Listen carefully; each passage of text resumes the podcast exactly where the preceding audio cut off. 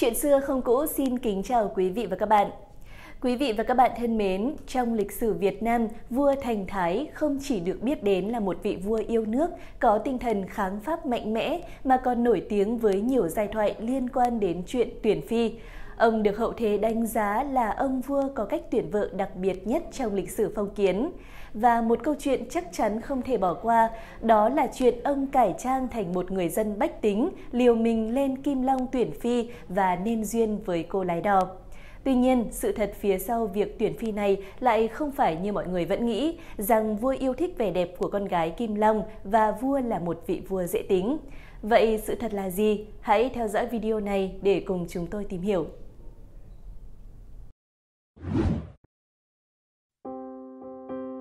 Quý vị và các bạn thân mến, Vua Thành Thái là hoàng đế thứ 10 của nhà Nguyễn, tại vị từ năm 1889 tới năm 1907. Ông là con thứ bảy của vua Dục Đức và bà Từ Minh Hoàng hậu Phan Thị Điểu, là chất của vua Thiệu Trị.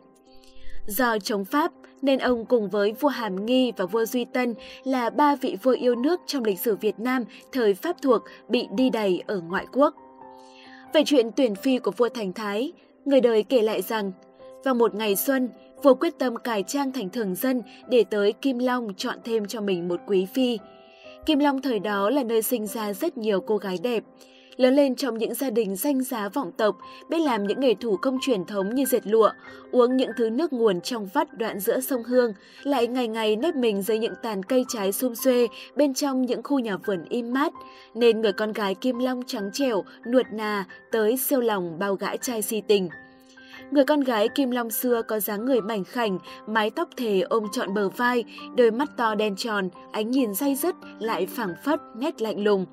Giọng nói của những cô gái Kim Long lại nhỏ nhẹ, dễ thương, điển hình cho âm giọng trọng tình cảm của người Huế.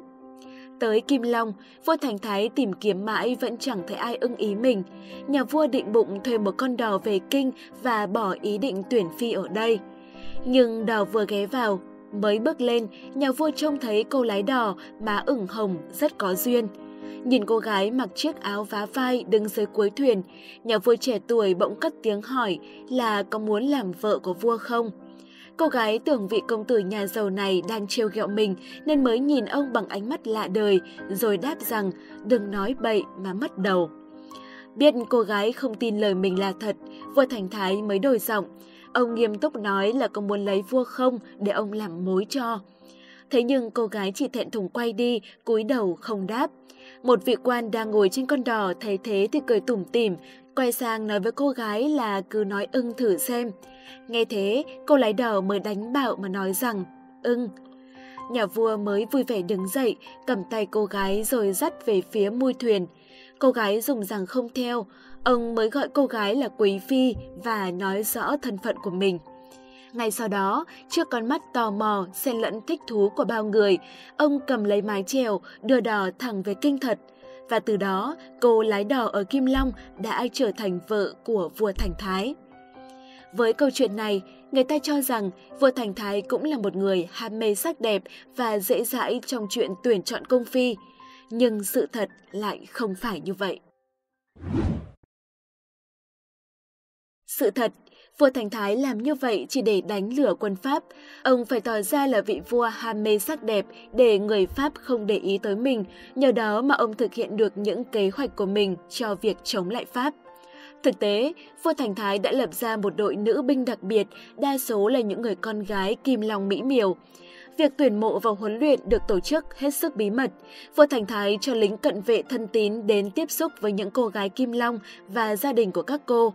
Nếu được chấp thuận, vua cho giàn cảnh bắt cóc, bằng cách hẹn ngày giờ và địa điểm gặp gỡ, rồi lính cận vệ hoặc chính nhà vua đem xe song mã tới đón họ và đưa vào cung cấm. Để bảo mật, các cô gái bị bắt cóc thường được đưa vào tử cấm thành bằng cửa hữu ở thành nội gần làng Kim Long. Vì con đường chạy dọc bên ngoài hoàng thành dẫn tới cửa hữu rất vắng vẻ vào ban đêm, hai bên đường lại không có nhà cửa của dân chúng. Cũng chính vì lý do này mà những cô gái Kim Long được tuyển mộ nhiều hơn cả. Bên cạnh đó còn có những cô gái của làng An Ninh.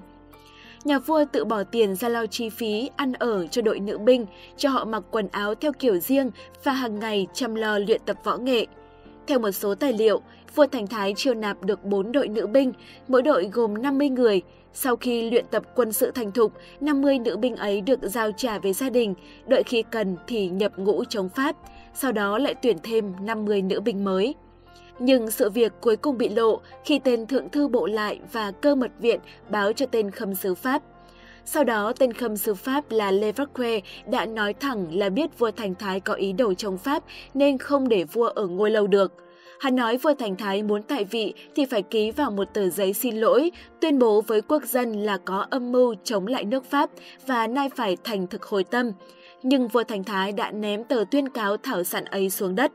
Ngày 3 tháng 9 năm 1907, triều thần theo lệnh của Pháp vào điện Càn Thành, dâng vua Thành Thái dự thảo chiếu thoái vị có chữ ký của các đại thần với nội dung vua Thành Thái vì lý do sức khỏe không đảm bảo nên xin tự nguyện thoái vị. Xem xong bản thảo, vua Thành Thái chỉ cười và ghi ngay hai chữ phê chuẩn – ngày 12 tháng 9 năm 1907, vua Thành Thái bị thực dân Pháp đưa đi quản thúc ở Vũng Tàu. Tới năm 1916, vua bị đày ra đảo Réunion cùng với con trai của mình là vua Duy Tân, cũng là một vị vua yêu nước chống Pháp. Thời gian sống ở đảo Réunion, vua Thành Thái còn đề ra một số nguyên tắc bắt buộc gia đình phải tuân theo, như dịp lễ Tết phải mặc quốc phục, phải hành xử và noi theo một số phong tục của người Việt và nhất là phải giữ gìn tiếng nói của dân tộc. Sau cái chết của vua Duy Tân năm 1947, vua Thành Thái được đưa trở về nước, kết thúc 31 năm bị lưu đày ở đảo Réunion. Tuy nhiên, thực dân Pháp buộc Thành Thái phải ở Sài Gòn để dễ bề kiểm soát. Mãi tới năm 1953, ông mới được đưa về Huế để nhang khói cho tổ tiên. Vào lại Sài Gòn được một năm thì ông mất vào ngày 16 tháng 2 năm Giáp Ngọ, tức ngày 24 tháng 3 năm 1954. Có tài liệu ghi là năm 1955, thọ 77 tuổi. Gia đình đưa thi hài của ông về an táng tại An Lăng, Huế, bên cạnh mộ của vua Dục Đức. Cảm ơn quý vị và các bạn đã theo dõi video của ngày hôm nay. Hy vọng video đã chia sẻ với các bạn những thông tin thú vị và bổ ích. Đừng quên like, share video và dành tặng kênh một lượt đăng ký nhé. Cảm ơn quý vị và các bạn rất nhiều. Xin chào và hẹn gặp lại.